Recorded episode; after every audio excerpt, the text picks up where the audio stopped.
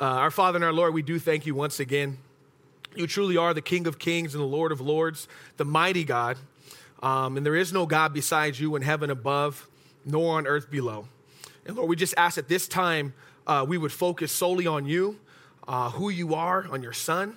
And we do thank you for your, your holy word, uh, that it's alive, it's active, it's sharper than a two edged sword, uh, breaking, piercing bone and marrow, soul and spirit, and discerning the thoughts and intentions of our heart. And you know the needs of everybody here. You know the needs of those who are watching and listening and will listen on later. But essentially, Lord, the answer to every problem is the Lord Jesus Christ.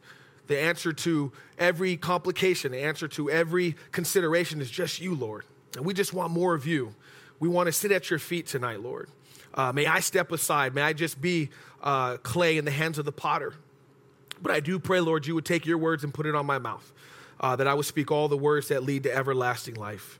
Lord, we uh, pray for all those who are hurting in the body, all those who are struggling financially, uh, emotionally, those in bereavement.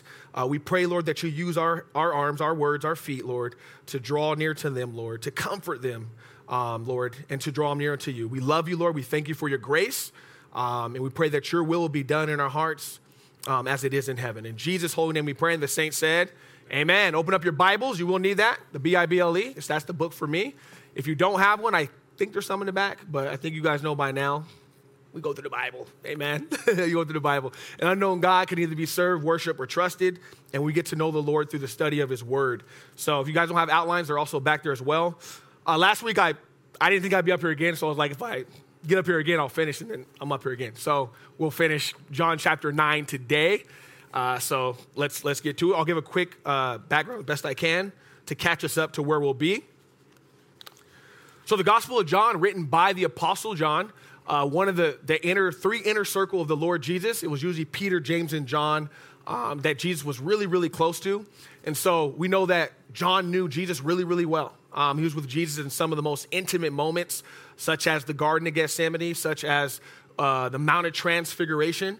Um, so he was really, really close to the Lord Jesus. And John's main aim in, in this gospel, he told us in, in the 20th chapter, he said, I've written these things that you may believe, and that believing you may have life in his name. And he's showing that Jesus Christ is the invisible God made visible. He is God in the flesh.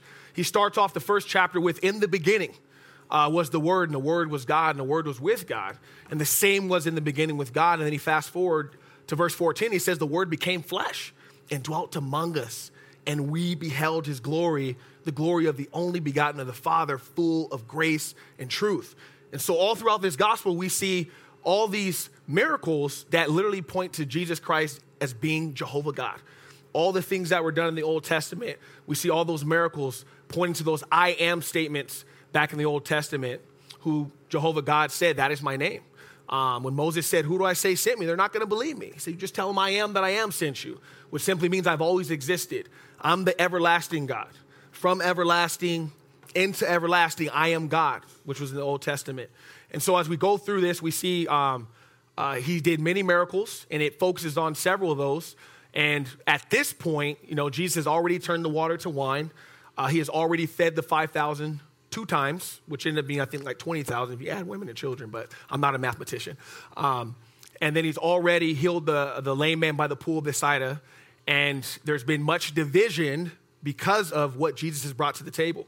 Um, because of the religious leaders who were doing nothing but annoying people, Jesus was coming and transforming lives. And that's what he still does today. And the same issue can happen is when we try to have religion and Jesus, they don't go good together. Amen? See, religion keeps us in bondage and Jesus liberates us, right?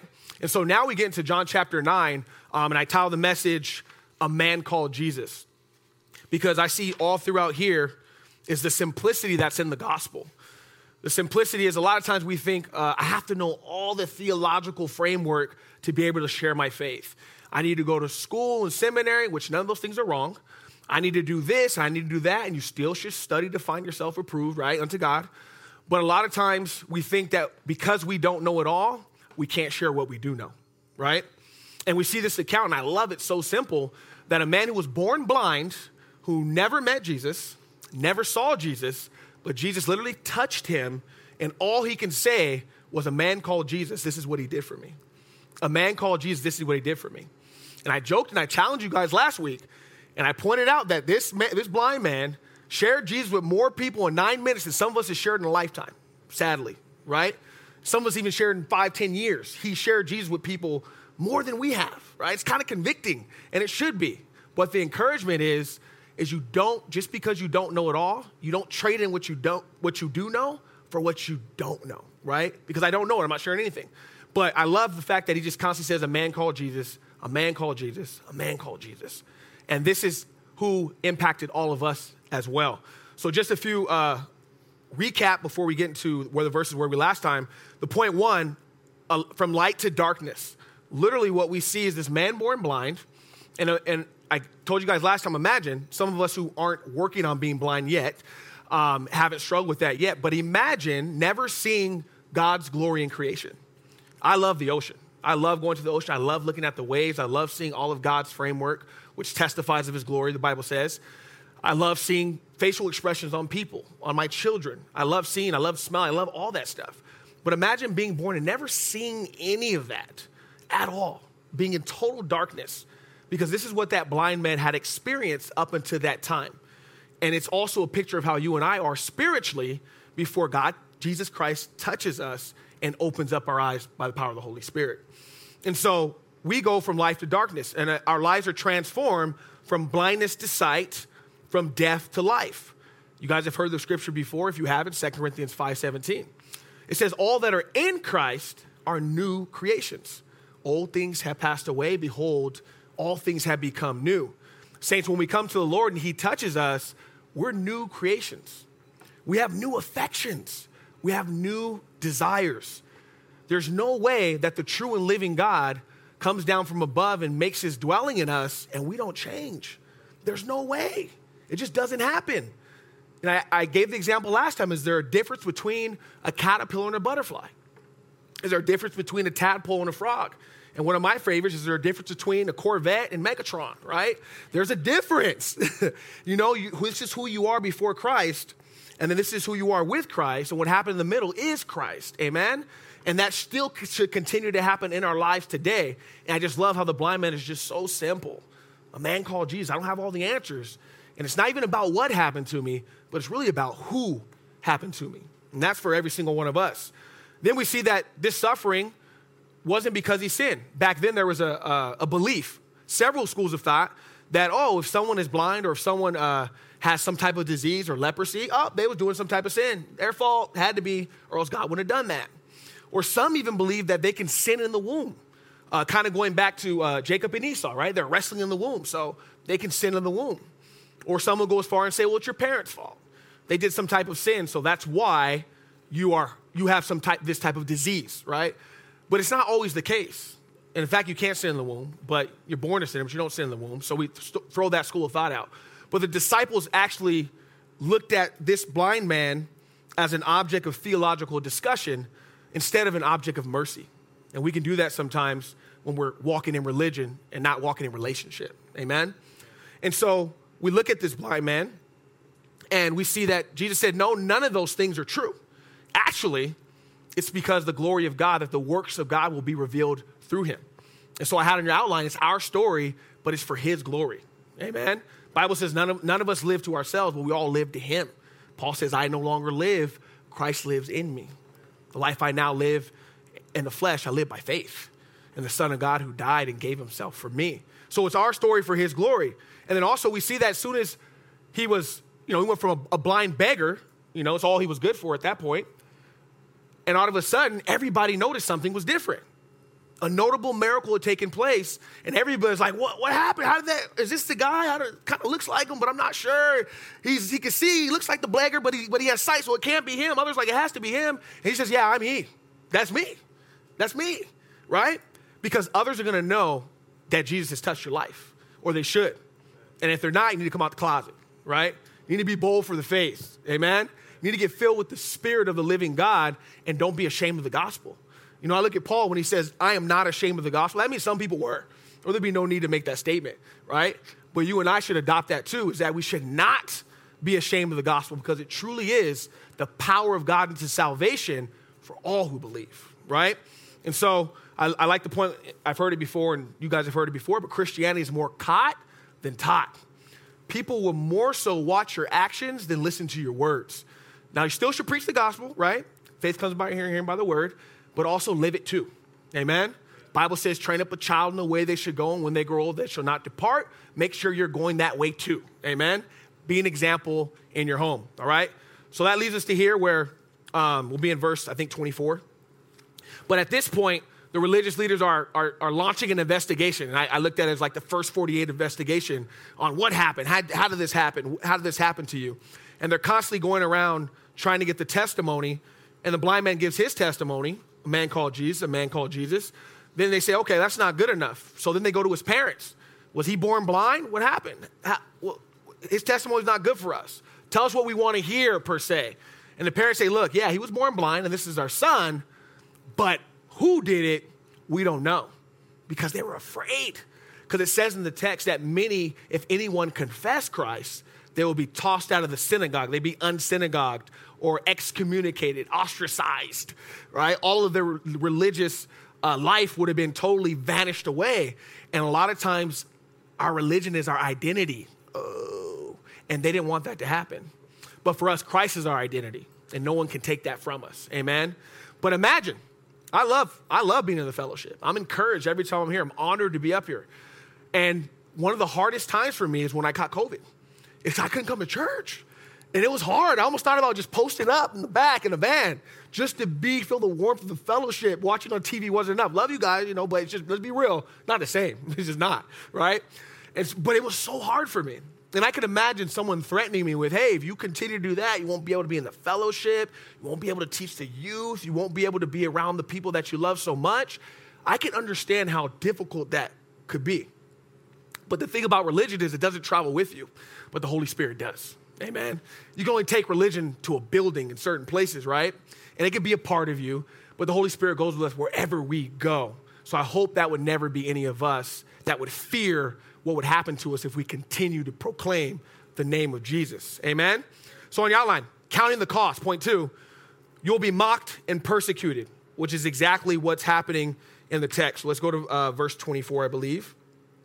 In the text it says, sorry, let me get my, I don't have my watch, so I have my little phone right here. All right, cool.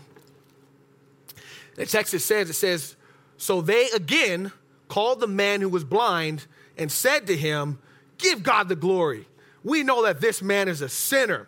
So back in uh, verse 23, the parents had admitted that's my son, admitted he was born blind, but we don't know who did. They backed up on that point because they didn't want to mention Jesus' name because they didn't want their whole religion to be thrown out of the out in the woodworks, right? So they fear before man. I said last time, you guys know, Proverbs says the fear of man brings a snare, and God hasn't given us a spirit of fear, but a power, of love, and a sound mind. But what happens is when you operate in fear in any element of your life, you're going to be disobedient to God because you can't walk in faith. Those two things can't be co inhabitants, right? And it's okay to have that feeling of fear, but the Bible tells us over and over do not fear, but what do you do with the fear? So if I come into a, a fear moment, I need to cast it upon the Lord, right? Cast your burdens upon me, for I care for you, right? So we want to learn from that not to be fearful, but to be faithful in what God has called us to do. So as the parents, they opt out and say, we're not going to uh, confess Christ because we love our religion. Um, and so we're going to kind of put it back on our son. And what great parents are they? Their son's a beggar. They're clearly not taking care of him, right? Um, and he's blind. So they're not really the best of parents, per se. Don't follow that example with them. But they come to him and they called him again. And this is after, mind you, they've already asked him several times what happened, what happened. And he keeps telling them, a man called Jesus. I know I, I didn't see him because I'm blind, right? he spit on the ground, hawked a huge loogie, because in order to make clay, let's be pretty real, it was, had to be like a spit wad to be able to make clay enough to put on his eyes. It had to be a lot, right? I would have opted out probably and said, yeah, I'll wait till you say the word next time, right? We can imagine what they were thinking. So he's already done that on the Sabbath. That's already happened. But the blind man never saw Jesus, right? He didn't even know what he looked like. He just had a basic childlike faith that this man called Jesus touched me and my life changed. Changed. It's simplicity. And so they kept asking him, who, how, how, how, how. Then we went to the parents. Parents didn't get what they wanted. Now they come back to the blind man. Almost like you saw your parents backed up. Now you better tell us what we want to hear. Give this man, give God the glory. This man's a sinner, is what they say. So this is now the third time they inquire about what happened. They're not getting the answers they want, and that's typically what happens for those of you who have seen the first 48 or, or interrogations. That's usually what they do. They keep pressing you until they get the answer they want. They want you to fold under pressure and just say, I don't want to, I'm lying, so just here's the truth, right? But you guys know the truth is consistent, right? It stands the test of time. You can pound the truth. You can throw the truth. Like I was telling my brother Craig earlier, I said the truth is like a boomerang. You can throw it as far as you want. It always comes back around. Amen? And so they're trying to berate him to make him say something different, and it's not happening. How hard does your heart have to be for a notable miracle, somebody who was born blind, and you don't rejoice? You don't worship. You don't even think twice. You know what? Maybe this person is from God. You know what? Maybe God is working. Maybe this is the Savior, right? But right away, this man broke the Sabbath, religion. He broke the Sabbath. He can't be from God because he's breaking our interpretation and our man made rules. That's what he's doing. And I said it last week. As much as you think you're following the Lord, or you think you know the Word of God, or you think you're walking with God, if at some point in time your belief has you mistreating people and not loving people, then there's something wrong. It's not the gospel, it's not Christ. I look back at 1 Corinthians 13, where Paul issues that huge rebuke. And he says, You can speak with the tongues of men and angels, but have not love, you're as clashing brass and clanging cymbals. You can have the faith to move mountains, right? You can give your body to be born, burned as a martyr, but if you have not love, it's nothing, right? It means nothing. And so what happens when we, our, when we get religious, right, and dogmatic, it causes us to mistreat people and to be unkind. And that's not the way. And that's what religion does. And it ends up putting everybody back into bondage. When Jesus, when Paul said in Galatians 5, he says, For freedom we have set you free. To be free in Christ. Amen? So we look at they refuse to rejoice that God has done this great miracle, yet they want to find a way to take the glory from the true and living God and give it to the God they've created in their own minds. See, the Pharisees, although they knew the word of God, as you guys heard it said before, they didn't know the God of the word. And although they knew what we call hymns, like H Y M, they didn't really know him, the H I M. And here's how we know that. Over and over, we look in uh, Gospels, Jesus says, They're going to do this to you because they do not know me. You look back in Exodus of Pharaoh, when they said, The Lord Yahweh sent me. They said, I don't know the Lord God. I don't know him. So I'm not letting these people go. See, when we know the Lord, we treat the Lord's people differently. When we know the Lord, we treat people differently. So they say, you know what? Give this, give God the glory. We know this man is a sinner. Verse 25. It says, and he answered and said, whether he is a sinner or not, I do not know. One thing I do know that once I was blind and now I see. Sound like a song, right? You guys remember that song, Amazing Grace? Got it straight from the scriptures. And this is such a wonderful answer in regards to sharing our testimony. Again, I don't need to know all the theological framework. And I love theology, I love talking about the Lord, right? But essentially, your testimony, nobody can refute that. You can't tell me what Jesus has done for me because you, you are not in my body. You did not go through what I went through. And so he gives a simple testimony. Whether he's a sinner or not, I don't know. And I think that's a good um, a way for us when we share our, our faith, and you should be sharing your faith. But a good way is, is look it, when we don't know something, stick to what you do know, right? Don't try to, well, I, I kind of know. When people ask me certain, hey, I don't know about that, but here's what I do know, right? And here's what he says. He gives a simple testimony. I once was blind, and now I see. And that's sufficient, right? Because that's truly what happened. That is, again, our testimony.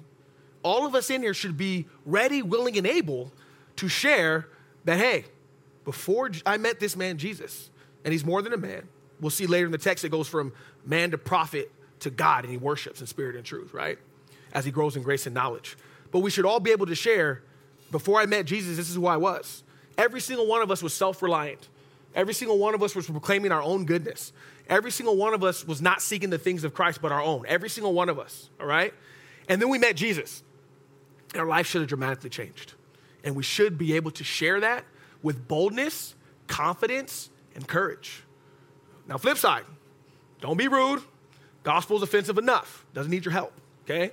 It's a stone of offense, right? Doesn't need you adding to it, okay? Just give it as it is. Let the Holy Spirit do the work, all right? He's already done that on the cross. But we should be ready, just like the blind man. I once was blind and now I see. Then, verse 26, he says, Then they said unto him, What did he do to you? How did he open your eyes?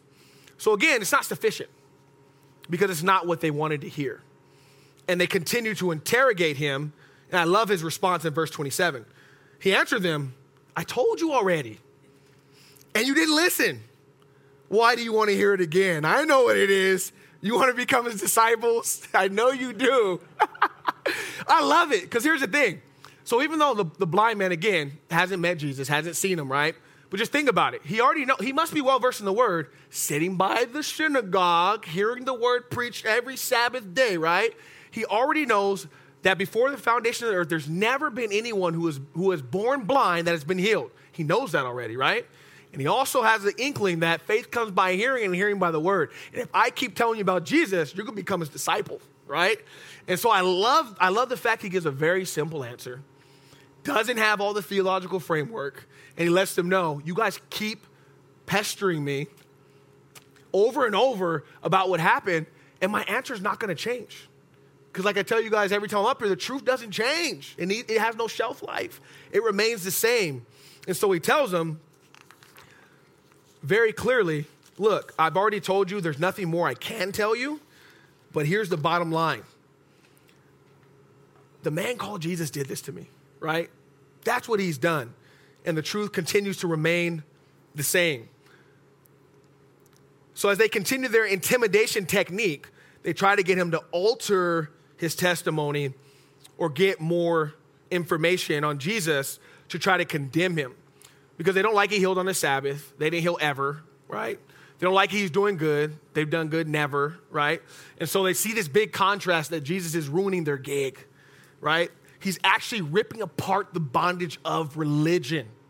You guys remember religion, the original word, was reconnect or relink. It was a great word, right? Great purpose, but it's been used now to tear apart and bring people to bondage. I like to tell people there's two E's to religion. There's expose and enslave. What does it do is expose your inability to keep every rule and regulation because nobody could do it. And then it enslaves you to your effort to try to continue to do it even when you know you can't, right? Because for us, if I can at least do nine out of 10, eight out of 10, it's 80%. I'm doing pretty good, right? Right? but the truth is, is that he requires perfection, right? The standard is the Lord Jesus Christ. The standard is way up here, not a little bit better than my neighbor. I like to tell people, look, the bottom line the measuring stick is not according to my neighbor, but according to the Savior. Amen?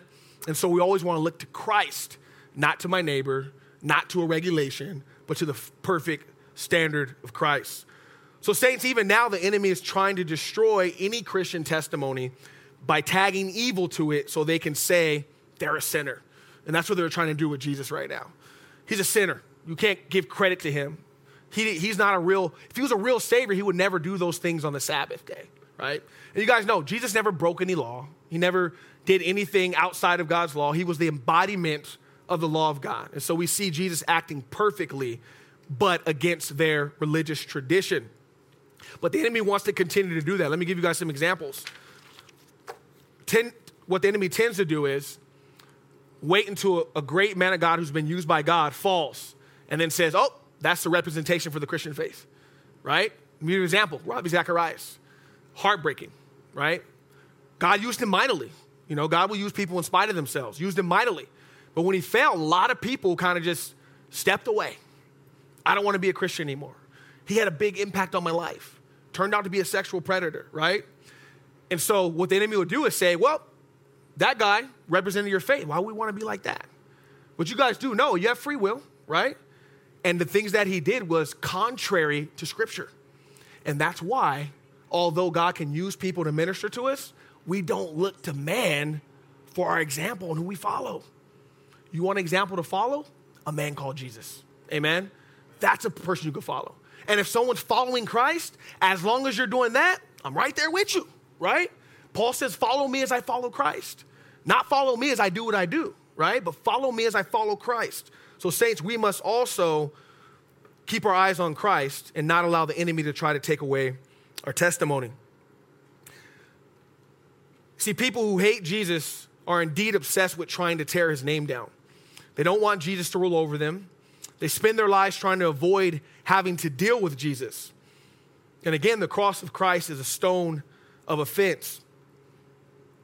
When Jesus rose Lazarus from the dead, you guys remember? They wanted to kill Lazarus again. You know why? Because Lazarus' life from the dead was a testimony of who Jesus was. Again, not that a notable miracle had been done, not that somebody was risen from the dead, but that you're ruining my religion, so I got to get rid of every evidence that proves anything otherwise, right? Again, this is the peril of religion, the peril of the religious leaders. Verse 28 in the text. Then it says, They reviled him and said, You are his disciple, but we are Moses' disciples. We know that God spoke to Moses. As for this fellow, we don't know where he is from. Saints, grace doesn't come through Moses. The law came through Moses, actually. So, grace comes through Jesus Christ. You guys can't be saved apart from the Lord Jesus Christ. Acts 4 and 12, where it says, There is salvation in no other name under heaven given among men by which we must be saved. And as long as you're under Moses, you'll never be under Christ. Amen? You can't have both Moses, Abraham, David, and Jesus, right? And so what it is, they're saying we have our forefather because Moses was a mighty man of God and he was used by God. Bible says he's the meekest man in all the Bible, right? He was used by God, but salvation doesn't come through him. And so what they're doing is they're using their forefathers to say, hey, they were, he was a mighty man of God, and because we're connected to him, we have a sure into heaven. We have a sure end to be right before God. And guess what? We can fall in that too. Well, I meet a lot of people. As soon as they find I'm a pastor, oh, my great grandfather. Oh, man, I come from a line of preachers. True. What about you, though? Where are you at? Bible says to them who received him, to them, he gave them power to become children of God to those who believe on his name. God doesn't have any distant cousins, family, right? Doesn't have any grandchildren, nieces, or nephews. It's only adopted children or you're a child of Satan. Pick one. Amen? And so they're, they're banking on their religious heritage to be able to be right with God. And then they try to revile this man. The thing is, though, if they truly followed Moses, they would surrender their lives to Jesus to God in the flesh as Moses did. John 5 46 for you note takers. If you really believed Moses, he says, you would believe me because Moses wrote about me. He says, I must fulfill, Luke 24, I believe, all that is written to me in the, the, the law, the prophets, and the Psalms.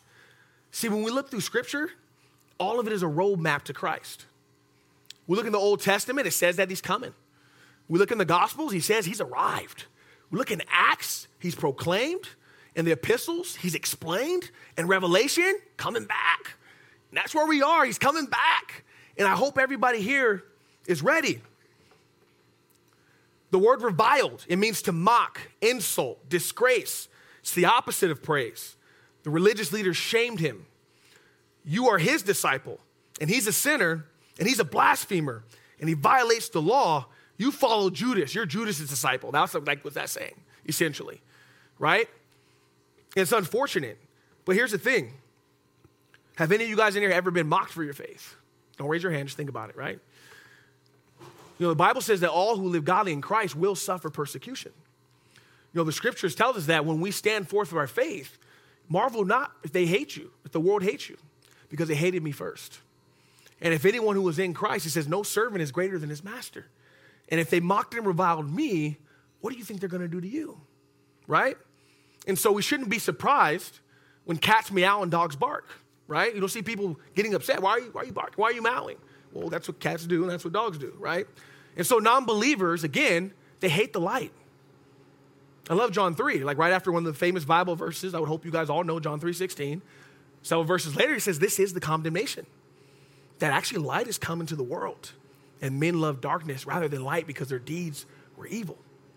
Well, saints, you guys are the light. If The Holy Spirit lives inside of you. You've been dispatched, right? You've been sent out to be light in a very, very dark place. Well, dark, darkness hates light. And that's where the religious, fair, religious leaders are right now. I've been mocked for my faith a bunch of times I can't even count. Sometimes I was, wasn't the kindest person. So sometimes that's on me, charged to the cross, right? Amen. But I remember times when, I, uh, when I'll be at work and I work with teenagers, so they love, they love to have their jokes and stuff, right? But I remember one of them was like, You love Jesus so much, is that your boyfriend? Right? Do you have a picture on your desk of him? And, and they would make little jokes like that. Ha, ha, real funny, right? Real funny, right? But the bottom line is, is all throughout Scripture, here's the question Do you know him? Right? Do you know him and does he know you? And so you can mock me all that you want. You can say whatever you want to say about me, but at the end of the day, when you stand before Almighty God, and you will, the question will remain do you know him and does he know you? Because here's the bottom line there's going to be two books that are open, Revelation says. And there's going to be the Lamb's book of life, where all those who were chosen before the foundation of the earth are. And there's going to be another book that's going to be unto eternal judgment, where I would say the Lord does not want you to be in. He died to prove it. In fact, he didn't even create hell for us. He created for the devil and his angels. But because he's a just God, you got to go somewhere if you reject him, right? He doesn't rejoice in the destruction of the wicked, right? He wills that all shall come to the knowledge of the truth. But there's a bottom line here where everybody, I'm saying this because we pass by people every day. We come across people every day, right? And essentially, that is the eternal soul that's going to spend eternity one of two places. And our job as believers is to shine light and plant the seed of the gospel of Jesus Christ. And what have we done with our opportunities, saints? How many times have we seen someone walking, didn't say a word? I'm guilty. I'm guilty. The exhortation here today is to confess Christ before man. He says, if you confess me before man, I'll confess you before my Father. But if you deny me before man, I will deny you before my Father and the holy angels. We need to be faithful to confess Christ before man on your outline. Those who take notes, Matthew 5, 10 through 11 says, Blessed are you when, they, when you're persecuted for righteousness' sake. Can't be a people pleaser. In fact, I'm a little concerned if everybody has nothing but nice things to say about you, right? Probably a brown noser, right? Probably telling people whatever they want to hear. And by the way, that's lying too, amen? If you just tell people whatever they want to hear, even though it's not true and you know that, there's kind ways to say mean things. Does that make sense? Truthful things, right? We need to be faithful in that. Luke 6 26 for you note takers. It says, Woe unto you when all people speak well of you, for so they did the fathers, so they for so their fathers did to the false prophets. Verse 29. He says, We know that God spoke to no- Moses. As for this fellow, we don't know where he's from. All the Jews knew Moses was a great man of God. They knew God spoke to Moses. However, just like the Jews of old, the on, they only knew God through Moses and not for themselves. Jesus told them in John 8 that he came from his Father, that he was from above, and that they were from beneath, yet they still are in unbelief.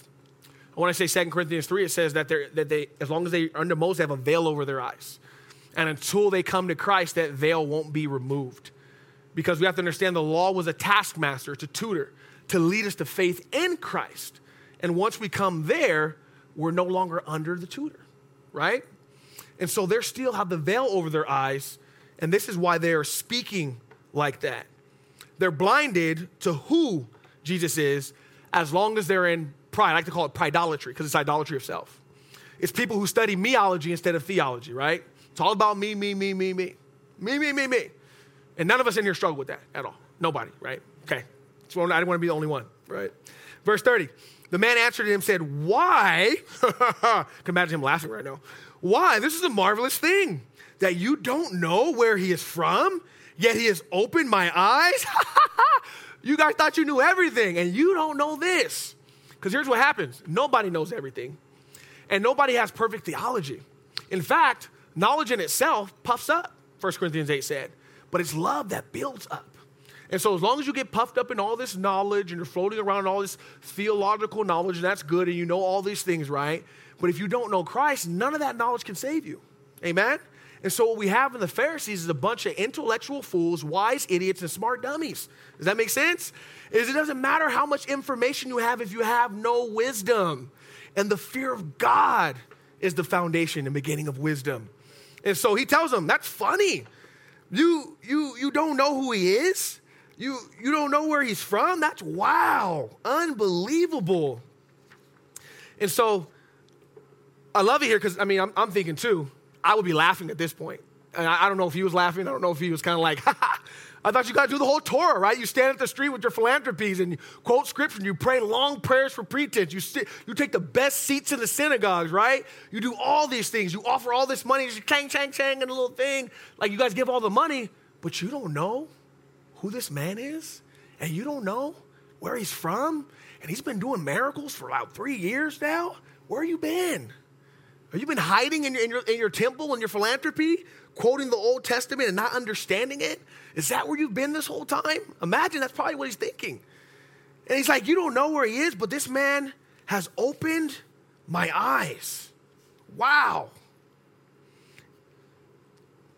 And so going forward, the blind man, I, I think it's sarcasm, but he's a blind man uses sarcasm. And he essentially says, You're the leaders, and this man has done a marvelous work, and you don't know where he's from. Verse 31. now we know that God does not hear sinners, but if anyone is a worshiper of God and does his will, he hears him. The Old Testament shows us that God appeals to faith all throughout the Old Testament. It's the same, it's the same standard. Faith. God appeals to faith. Abraham, David, Noah, all the patriarchs, all appeal by faith. And he doesn't hear the prayers of the wicked. When he says a worshiper, it's one who reverenced God, a friend of God, like Abraham, one who is no longer an enemy of God. We as believers have confidence that God hears us when we pray. In fact, in 1 John, it says this is the confidence that anything we ask in his name, according to his will, he will give us because we know him. Because we've transferred out of religionship to relationship. We're no longer blind, but now we see. And that's why God hears us. And so he makes the notion that, well, if he was a sinner like you're saying, then why would God use him like this? If he's a sinner in the way you're saying he is, if he violates God's law, then why would God use him in such a mighty way? And the thing is, these are just common sense answers, right? He's using all these miracles, he's healing all these people. And in fact, their testimony early on the gospel, it says all the people are going to him. And he's changing their lives. These people are liberated. So if he was what you said he was, then you're saying that God's going to co sign on that. The God you're speaking of, you truly don't know him. And that's the problem today. Close friend of mine, actually a quarterback. I knew him since I was little. We are in uh, Little League Baseball, All Stars, and then he was my high school quarterback, my junior college quarterback, and my quarterback in the university. He was visiting, and he's very, very angry with God right now because his mom went through cancer and he saw that whole process, and I get it's a painful process. And so when I saw him, we started talking, and I told him, I said, hey, man, like, where you at with the Lord? What's going on? I'm mad at God right now. I'll come when I'm ready. And I said, well, why are you mad at him? Because the way my mom suffered, you know, at the end of the day. And I told him, well, you know, you know, God didn't create the world this way, right? You know, there was something gravely wrong with the world. God didn't create it that way, right? No, no, because God was there, then, then she wouldn't have suffered like that, right? And I simply told him, I said, look, God did it God does not create suffering, He allows it, and He uses it for His purpose and His glory. Well, the truth of the matter is, you're mad at a God that you've created in your own heart. You're not even mad at the true living God. The God you're mad at, you created.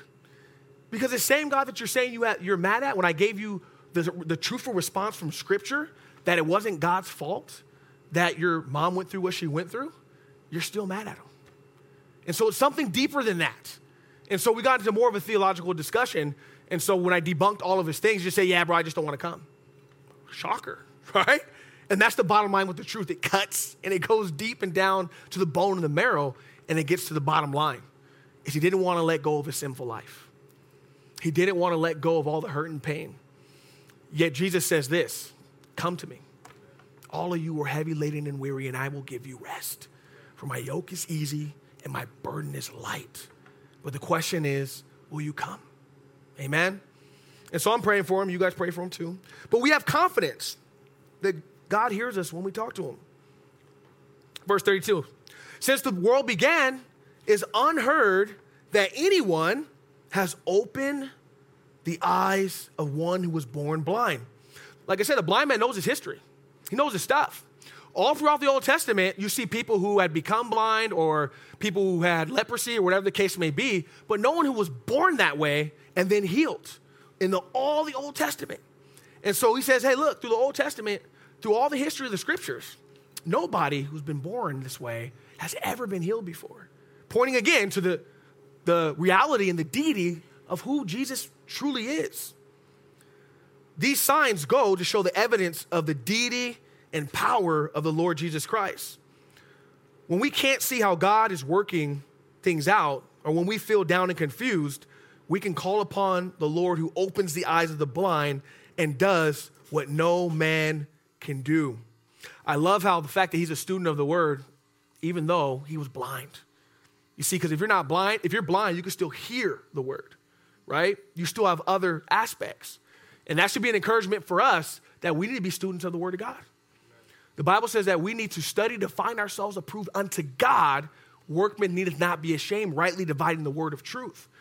Now, while he didn't know a lot about who Jesus was, he sure knew a lot about the scriptures. And even in that, he sure wasn't ashamed to give his testimony over and over and over to the point of exhaustion and annoyance at some point, right? And so I want to encourage you guys, we need to be the same way. Verses 33 and 34. If this man were not from God, he can do nothing. They answered and said to him, You were completely born in your sins, and you're teaching us. And they cast him out. So this is like one of those little, you know, little play school arguments that kids have on the playground. My dad's bigger than your dad. Well, no, oh yeah. Well, my dad was Mr. Olympia. Oh man, be quiet. You didn't even have a peanut butter and jelly sandwich today. Get out of the playground. This is something like that. They have no answer. And so what they do is they start to mock and ridicule him and point to, okay, well, I don't want to talk about Jesus anymore. So what about you? You're a sinner, right? I'm done talking about Jesus, right? Because he defended the faith very well and left them ashamed. Left them ashamed. And so they now go and get upset. John the Baptist said this A man can receive nothing unless it be given to him from the Father. The blind man confirms that this man, Jesus, who is not, who is not seen yet, he is from God and he's confident. The blind man boldly confirms who Jesus is. You can imagine religious leaders are furious right now. They're used to people bowing down to them. They're used to people um, not knowing what they're talking about, not knowing how to defend the scriptures, and then bowing out and say, okay, you know more than I do. I give up, right? And sometimes we can be like that too, where someone may know a little bit more than we do, you know? And I'll be honest, the, the, the, the false religions of the world, I've come across Jehovah's Witness and Mormons sharp in their lies. Sharp. They know so much about their lie more than we know about the truth. And they're confident in it and they're sharp in delivering it. But it's a, it's a stack of cards at the end of the day. But what happens, it can be a little bit intimidating when they know what they're talking about and they keep giving it over and over and over. But for us, the exhortation is the gospel's simple that Jesus Christ came to seek and save that which is lost. That we were all born in sin, we're all sinners, and apart from Christ, we're gonna die sinners, right? And so we don't need to know all the theological framework again, but simply repeating that Jesus Christ is the Lord of Lords and the King of Kings. Pointing again to the identity of Jesus and without him we can do nothing. John 15, 5 for your note takers. Jesus said, Apart from me, you can do nothing, right? And Jesus made it very clear everything I do, I do it for my Father. I get it from him. Continue to confess Christ before man. In verse 34, the Pharisees have no response to the blind man's testimony. They're angered, enraged, and respond in what I call a loser mentality. You're born blind because of your sin, and now you're teaching us? Get out of here. And because they can't prove him wrong, they kick him out the synagogue. Now remember, that was a very big thing. And even for the blind man, although he hasn't really enjoyed the amenities of being part of the, the religious thing, he was sitting by the temple. And so he was hearing the word. And so there was a lot at stake here. We must walk by faith and not by fear in your outline. And now that he's kicked out, we have to, we have to look to ourselves and say this Are we looking to please man or are we looking to please God? That's a question we all must ask ourselves. If you don't know, when it comes time that your faith is tested, you'll find out. How do we respond? Right? Because they are blind to the truth by holding on to tradition, they now accept the truth as hate and cast it out of the presence. Excommunicated. Saints, following Jesus comes with a price, right? There's a reason why Jesus says, If any man follow me, must pick up his cross, deny himself, and follow after me. If any man loves mother, father, son, daughter, even his own life more than me, he's not worthy of me. And some of you say, That's harsh. How can we just. The bottom line is, is he needs full allegiance. Okay? He's not telling you to mistreat your family members. He's simply saying, don't put them before me. They shouldn't come before me. You know, the greatest commandment love the Lord thy God, all their heart, all thy mind, all their soul, all thy strength. We're supposed to love the Lord with all of our being because sometimes our family members won't and they'll want to lead us in another direction. And so the blind man is now going to pay a price for his faithfulness. Jesus said, All of us who live godly will suffer persecution. We need to stand forward, be bold and courageous, for heaven is our home, and that's where our rewards are. Amen? So, summation of point number two counting the cost. We'll be mocked and persecuted for our faith. We need to confess Christ before men. We need to walk by faith and not by fear like his parents. And we need to be willing to lose all to gain Christ. And I love Paul's statement. He says, Those things that were gained to me, I counted them as lost. Paul gave his, you know, Paul was a, was a, a Pharisaic scholar, part of the Sanhedrin. He's like, if anyone has any reason to boast in the flesh, I more than anybody. Circumcised the eighth day of the stock of Israel, the tribe of Benjamin, right? Concerning righteousness, I was a Pharisee. I was blameless according to the law. But he said, All of this I counted as dung that I may know Christ. We can't have all those things and then have Christ too. But following Christ comes with a point. Point number three, and last point. Now responding to the call. Verse 34. I think I read 34 already, didn't I? We're verse by verse, right? You guys following along? Yeah, I'll follow that. So, verse 35. Jesus heard that they cast him out, and when he had found him, he said to him, Do you believe in the Son of God? So they cast him out, they excommunicated him. His whole life is completely going to change, right? And I love the fact that it says right here when Jesus had heard about it, that he found him. Saints, this is the heart of the gospel. The Bible says that Jesus came to seek and save that which was lost.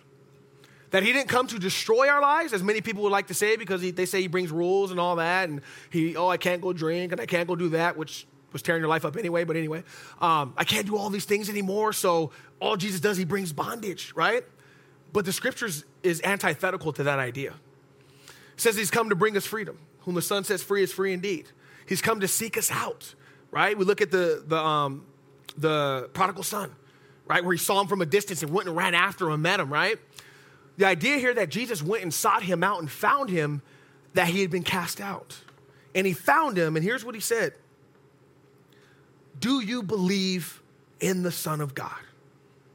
Do you believe? Do you believe in the Son of God? Do you place your trust in him? He's asking.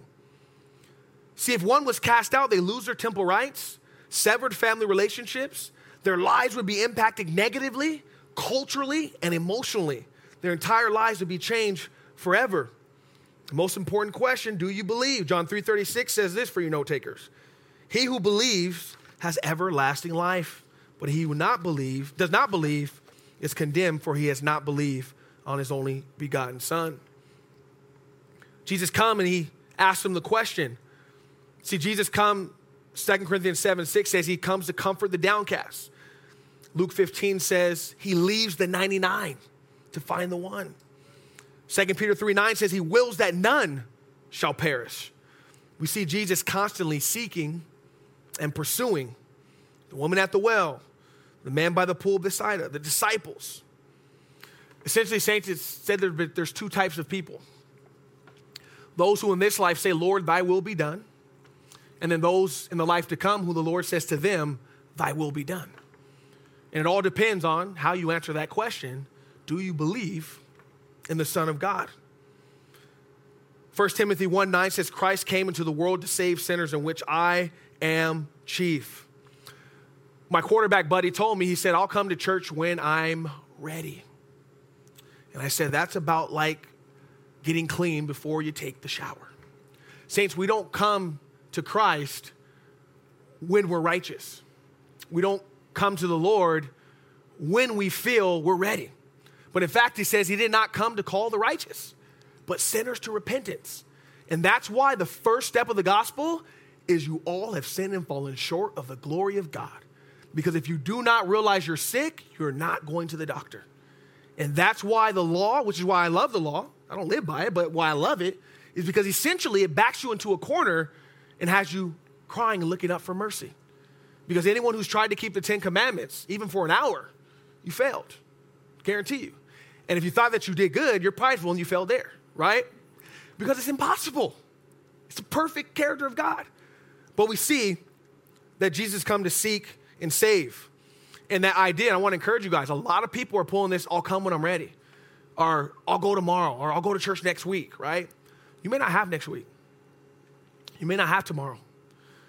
And when you guys are talking to your family members who are unsaved, and you guys are out in the community and God gives you divine appointments, and you think, oh, I'll talk to him next time when I see him. It's appointed for a man to die once, and afterwards is the judgment. And time and chance happens to us all. We need to be urged, there needs to be some urgency for the gospel. We need to, at every moment that we have, proclaim the gospel of Jesus Christ. He loves us, He died for us. Don't leave, take another step without Him. It's not our job to make them believe, but it is our job to preach the gospel. Amen? The Spirit will essentially do the work. Essentially, saints, I think this is a picture of every single one of us.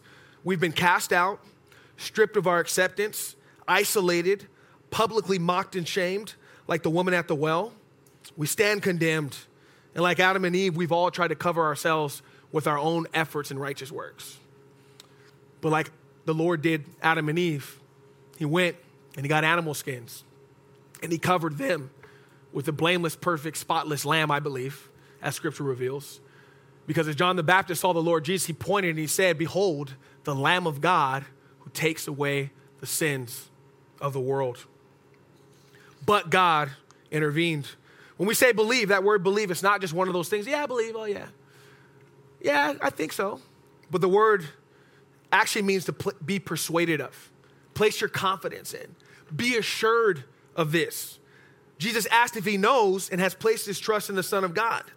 Foundation of salvation is believe on the Lord and be saved. Today we're asking, what can I do and still be saved? Right? How far can I go before, you know, before I'm cast out? But the question that was asked constantly over in the early church in Acts, what must I do to be saved? Not what, not what I can continue to do and still be saved. I come across many people who claim to be Christian, but they struggle to say Jesus is God.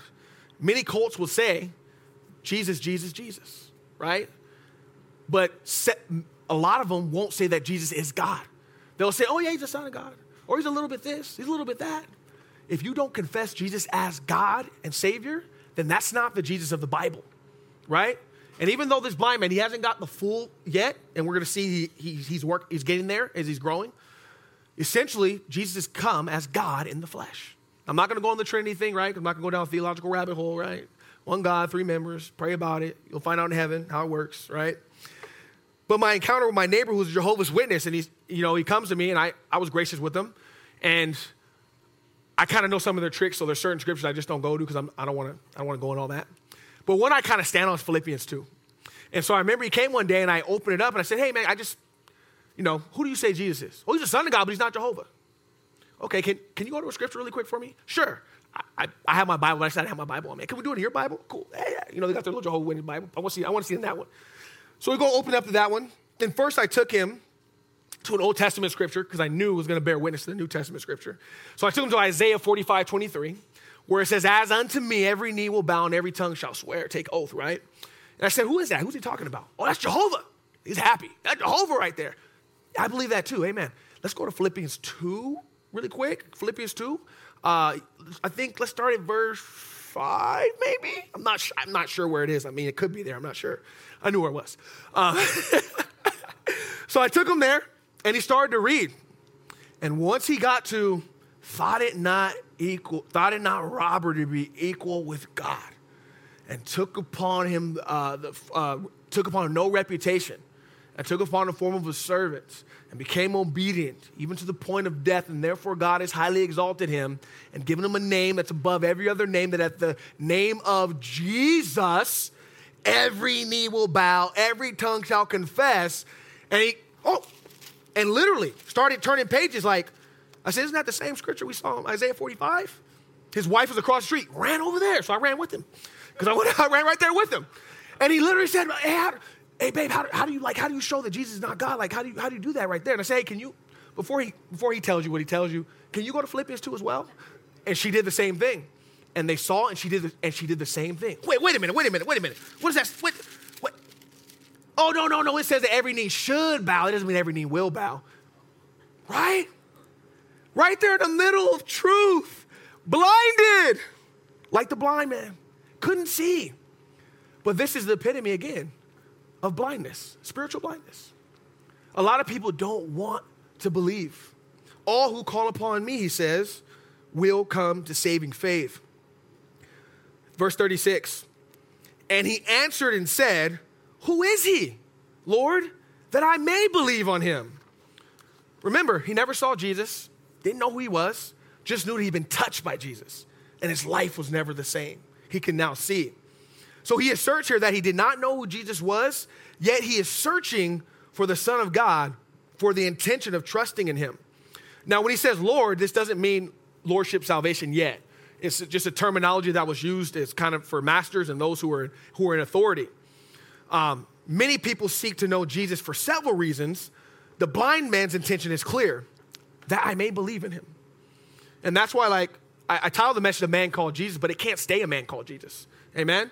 It starts with the little bit of knowledge, a childlike faith, but that little seed, he said, it's, one of the greatest in all the, all the, the, the plant kingdom, is that starts like a little seed, and there's the biggest plant, right?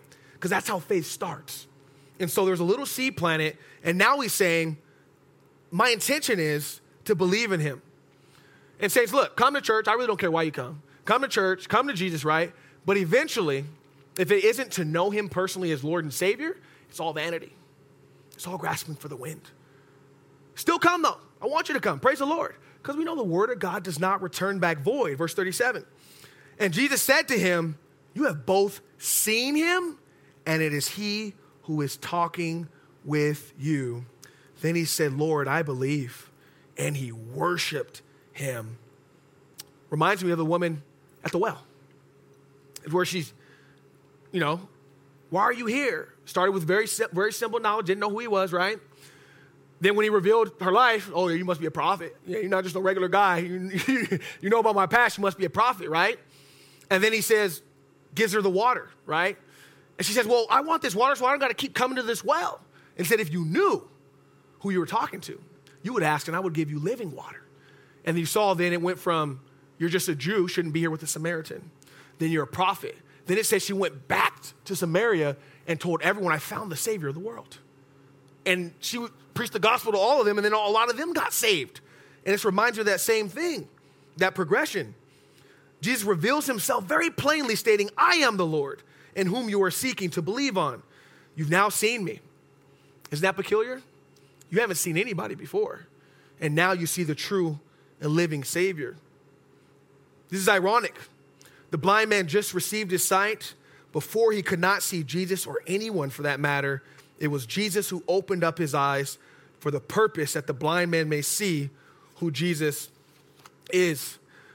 He didn't just visually see Jesus or physically, but he was now able to spiritually perceive who he was. And that is the reality of our salvation. Jesus says, No man comes to the fa- no man comes to the Son unless the Father draws him. Right? We're spiritually dead. We're not coming unless he nudges us that's why faith comes by hearing and hearing by the word. He says, From his own will, he begot us by the word of truth in James 1, I believe. The Bible also says that only God receives worship. If Jesus wasn't God, he would say, Get up. What are you doing? Right? But very clearly, he receives worship because he is Jehovah God in the flesh.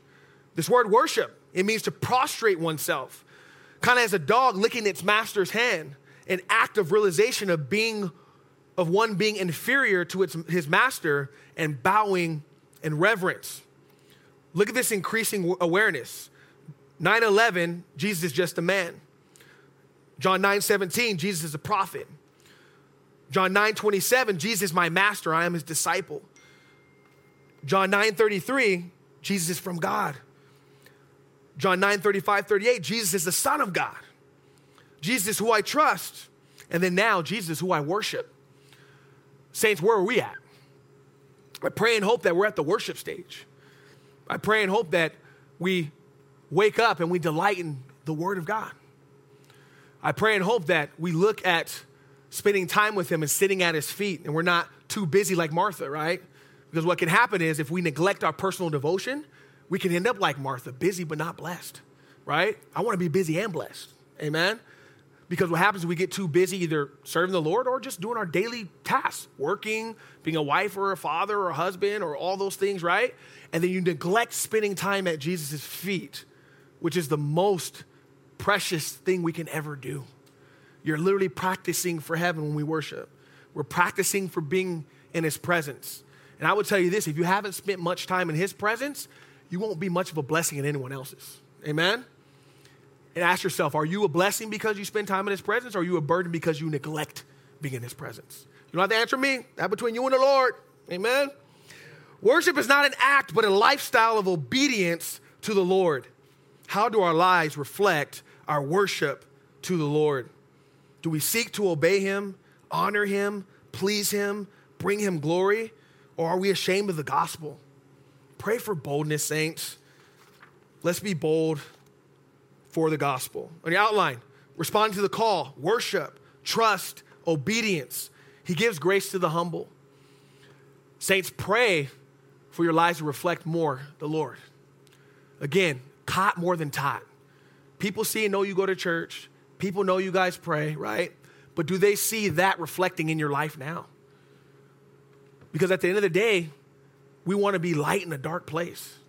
We want to be effective for the kingdom of God. I truly, truly long to hear, Well done, my good and faithful servant, enter into the joy of your Lord. It rings over and over and over. I want to be faithful to that, and I pray you do as well. Let's finish up. Verse 39. And Jesus said, We're at 39, right? You guys follow along? Amen. Go, go, go. Amen. He worshiped. Good. And then Jesus said, For judgment I have come into this world that those who do not see may see, and those who see may be made blind. Some of you who read your scripture say, No, no, no, no. He came to save. Correct that. That's a contradiction in the scriptures. You need to, you need to answer to that now. Okay, hold on. You know, we know Jesus said the scripture can't be broken, so there's no contradictions. So, what it is, is primarily Jesus' main role was not to condemn. We know that. We know his main role was not to judge people into condemnation. We know his main role, of the first coming, right? He was going to come meek and lowly on a donkey. He was going to be the suffering servant of Isaiah 53, right? He was going to, the chastisement that was put on us, chastisement for our peace was put on him, and by his stripes we were healed, right? That's the primary, the essential, right? But the second coming, for all those who don't receive the suffering servant. For all those who continue to rely on self, there's judgment. And it won't be a donkey, it'll be a white horse, all right? And it won't be for peace, it will be to make war. It'll be righteous judgment at the right time for those who have rejected him. So he's not talking about the primary purpose of his coming. But, saints, here's the thing this is part of the gospel. For those who reject the only exit, right? Building on fire, one exit. You reject that only exit. You burn in the building. Not because he wants you, just because you refuse to go through the exit. Jesus is the door, okay? John 10, he's the door. He's the only way in and out, okay? If you reject the door, you deal with the calamity of this world. What's going on? It's all going to burn, right? You deal with that. So he says, For judgment I've come into this world that those who do not see, the blind man, and those who see, the Pharisees, may be made blind. Amen? Back in John 3 17, Jesus says that he did not come to condemn but save The Lord is so gracious towards us, willing that none shall perish, yet righteous judge has to deal with the crime. The word judgment, no, it's not a curse word, okay? Many people, they hear judgment, oh, don't judge. I don't want to be judgmental. Now, I work with at risk youth. We do a bunch of meetings like with social workers and therapists, and you have to be careful with your words, and that word wasn't very affirming, right? Don't judge. If you said that was wrong, that's judgment. Saints, it's not judgment if we're simply saying what the judge meant, right? We're simply, the judgment is simply declaring right from wrong, good from evil, darkness from light. When you go outside and you say the sun is shining, you're judging, okay? You're judging. It's okay. I constantly have to tell people look, ju- listen, judgment's okay, right? Depending on your measurement, your standard. Are you judging by the scriptures or are you judging by your opinion? And so judgment is fine. It's part of the gospel, right? It's making a declaration. You all came in here and you saw me and you stayed. That's a judgment. Okay? you could all say about face, right? Again, two weeks in a row? I don't know about that, right? But you made a judgment. You said, okay, I'm going to stay for whatever reason. Praise God. But you made a judgment. And so judgment is not wrong only when it's done hypocritically or, in, or unto condemnation, which Matthew 7 tells us. So he makes a judgment, which is to prove righteous, righteousness and condemn the wicked. Remember, Jesus Christ is the standard of all righteousness. He is the bar. Judgment is not according to your neighbor, but according to the Savior, like I said earlier. And we must remember until we realize our need for deliverance, we'll never seek a deliverer. And then when he says, those who do not see, speaking of the blind man who was not able to see physically, which pointed to his spiritual blindness, that he may see spiritually and place his trust in the Lord. Example Apostle Paul. I love that example, right? He was a religious zealot and he thought he was serving God and doing, and doing God a service. And then I just love how just God just knocked him off his high horse. Jesus knocked him off his high horse and he blinded him. That was awesome. And then when he was able to see, it said he got baptized and immediately he went to the Damascus synagogues and preached Christ from the Old Testament. Immediately, right? Because his eyes were truly opened who see may be made blind. Those who understand may be made spiritually blind. And we see in the scriptures, seeing they will not see and hearing they will not hear. For these people honor me with their lips, but their hearts are far from me. And I was talking about the religious, the Pharisees. And so, an example I heard, I thought was wonderful. There was actually a coal mining accident in Indiana years ago. And some of the people, all the darkness came in the coal mine, they couldn't see anything. And when the rescuers came, a lot of the men rejoiced, praise God, oh man, we, oh wow, you guys are coming to see. And then some of them said, wait, turn the lights on, turn the lights on, turn them on. Why couldn't they see? They've been made blind from the accident. And so what happens is all of us are in darkness, right? Only those who are blind can't see when the light shows up. And so Jesus shows up as the epitome of light. He shows up as the light of the world. And the people who are blind do not see him. They reject him. All the false religions reject him. Light has showed up. They rejected him, and they continue to do that. We do have free will, and those continue to go on blind, continue to abide in blindness and darkness. But again, saints, we are the light of the world, and we need to proclaim him. 1 Corinthians 1:12 for note takers. The natural man does not understand the things of God, for they are spiritually appraised. When Pastor Doug starts talking about like all the video, audio, video, and all that stuff, he's speaking a different language. I don't get it. I don't understand it, not even a little bit. And so those who are in darkness and blind, when we start speaking spiritual things, Bible says it's foolishness to them, right? Nor did they understand them. But it's not our job to make people do that. That's the Spirit's job. It's our job to plant and one waters, and the Lord gives increase. So we need to be wise master builders. Amen? So in the outline, pride, self righteousness, and traditions blind one from responding to Jesus, and we'll finish up the last, last verses because this is the condition of the Pharisees.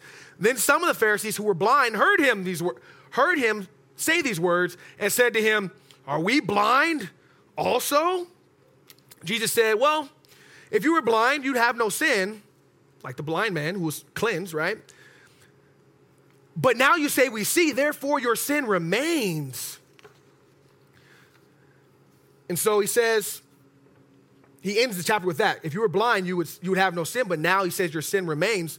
So Jesus responds that if you recognize, right, that you were a sinner, if you recognize that you were relying on your, yourself, if you recognize that, you will be, you'll be made to see, right? You will be blinded from that. You will be cleansed. Because we're talking about spiritually here. But he says, because you reject the fact that you're a sinner and you're relying on your religionship and not seeking a relationship, he says you're going to remain in your sins and you're going to remain in blindness. And this saint should grieve all of our hearts because essentially the message that can free them from that is the gospel. And guess who has it? This little light of mine. I can't sing, I'm gonna let it shine. And every single one of us should be letting our light shine. Seeing they do not see and hearing they do not hear. It starts with us confessing our sin. As Psalm 95 says, Today, if you hear his voice, do not harden your hearts. Amen? So before I end, I want to give anybody an opportunity here and let you know what the scripture says. It says, All have sinned and fallen short of the glory of God. That time and chance happens to us all, and that the soul that sins will die. But all throughout the scriptures, it says, But God, who is rich in mercy, in which he loved us, made us alive in Christ Jesus, and by grace we have been saved. And he says, If you confess with your mouth the Lord Jesus Christ and believe in your heart that God raised him from the dead, you will be saved. If you have not confessed Christ as Lord, either you're watching or you watch it later, anyone here, if you have not confessed Christ before Lord, I want to give you an opportunity to do that now. If you can't do it in here but with a bunch of believers, you're not going to do it out there in a wicked, dark world. And he says, If you confess me before man, I will confess you before my Father. But if you deny me before man, I will deny you before my Father and the holy angels. Is there anyone in here now? I want to pray for you. Anybody in here? Anybody that'll watch later? Your opportunity. Tomorrow's not promised. Our life is but a vapor. Amen? Let's bow our heads. Worship team, you guys come on up. Father in heaven, we graciously thank you, Lord, for your goodness and your kindness towards us. And that you demonstrated your love towards us. And while we were still sinners, Christ died for us. Lord, I thank you for this example in John chapter 9 of this blind man who didn't know much about you, but he knew that you had touched his life. And he was bold to proclaim a man called Jesus to anyone who would ask him. And then as he grew, it went from Jesus to prophet to, to, to God to worship. And Lord, it's convicting because we let people pass by us all the time and we don't even share the best news ever that you've come to seek and save that which is lost. That, Lord, we were once blind and now we see. We were once dead and now we're alive. Is that I was once relying on myself and I was once wallowing in my sin, but God has been the testimony of my life. And Lord, we want to be bold. And so we pray for that boldness now, that your Holy Spirit will fill us, your Holy Spirit will send us, that our cup runs over, and that you would lead us down paths of righteousness for your name's sake. For anyone profess you as Lord, I pray that they would continue walking, that they would grow in the grace and knowledge and add to their faith virtue, self control, perseverance, and that they would not be lacking, they will be fruitful and abiding in the vine. Lord, we thank you so much for your grace. We love you. We thank you. In Jesus' holy name we pray. And the saints said, Amen. Let's stand up and worship.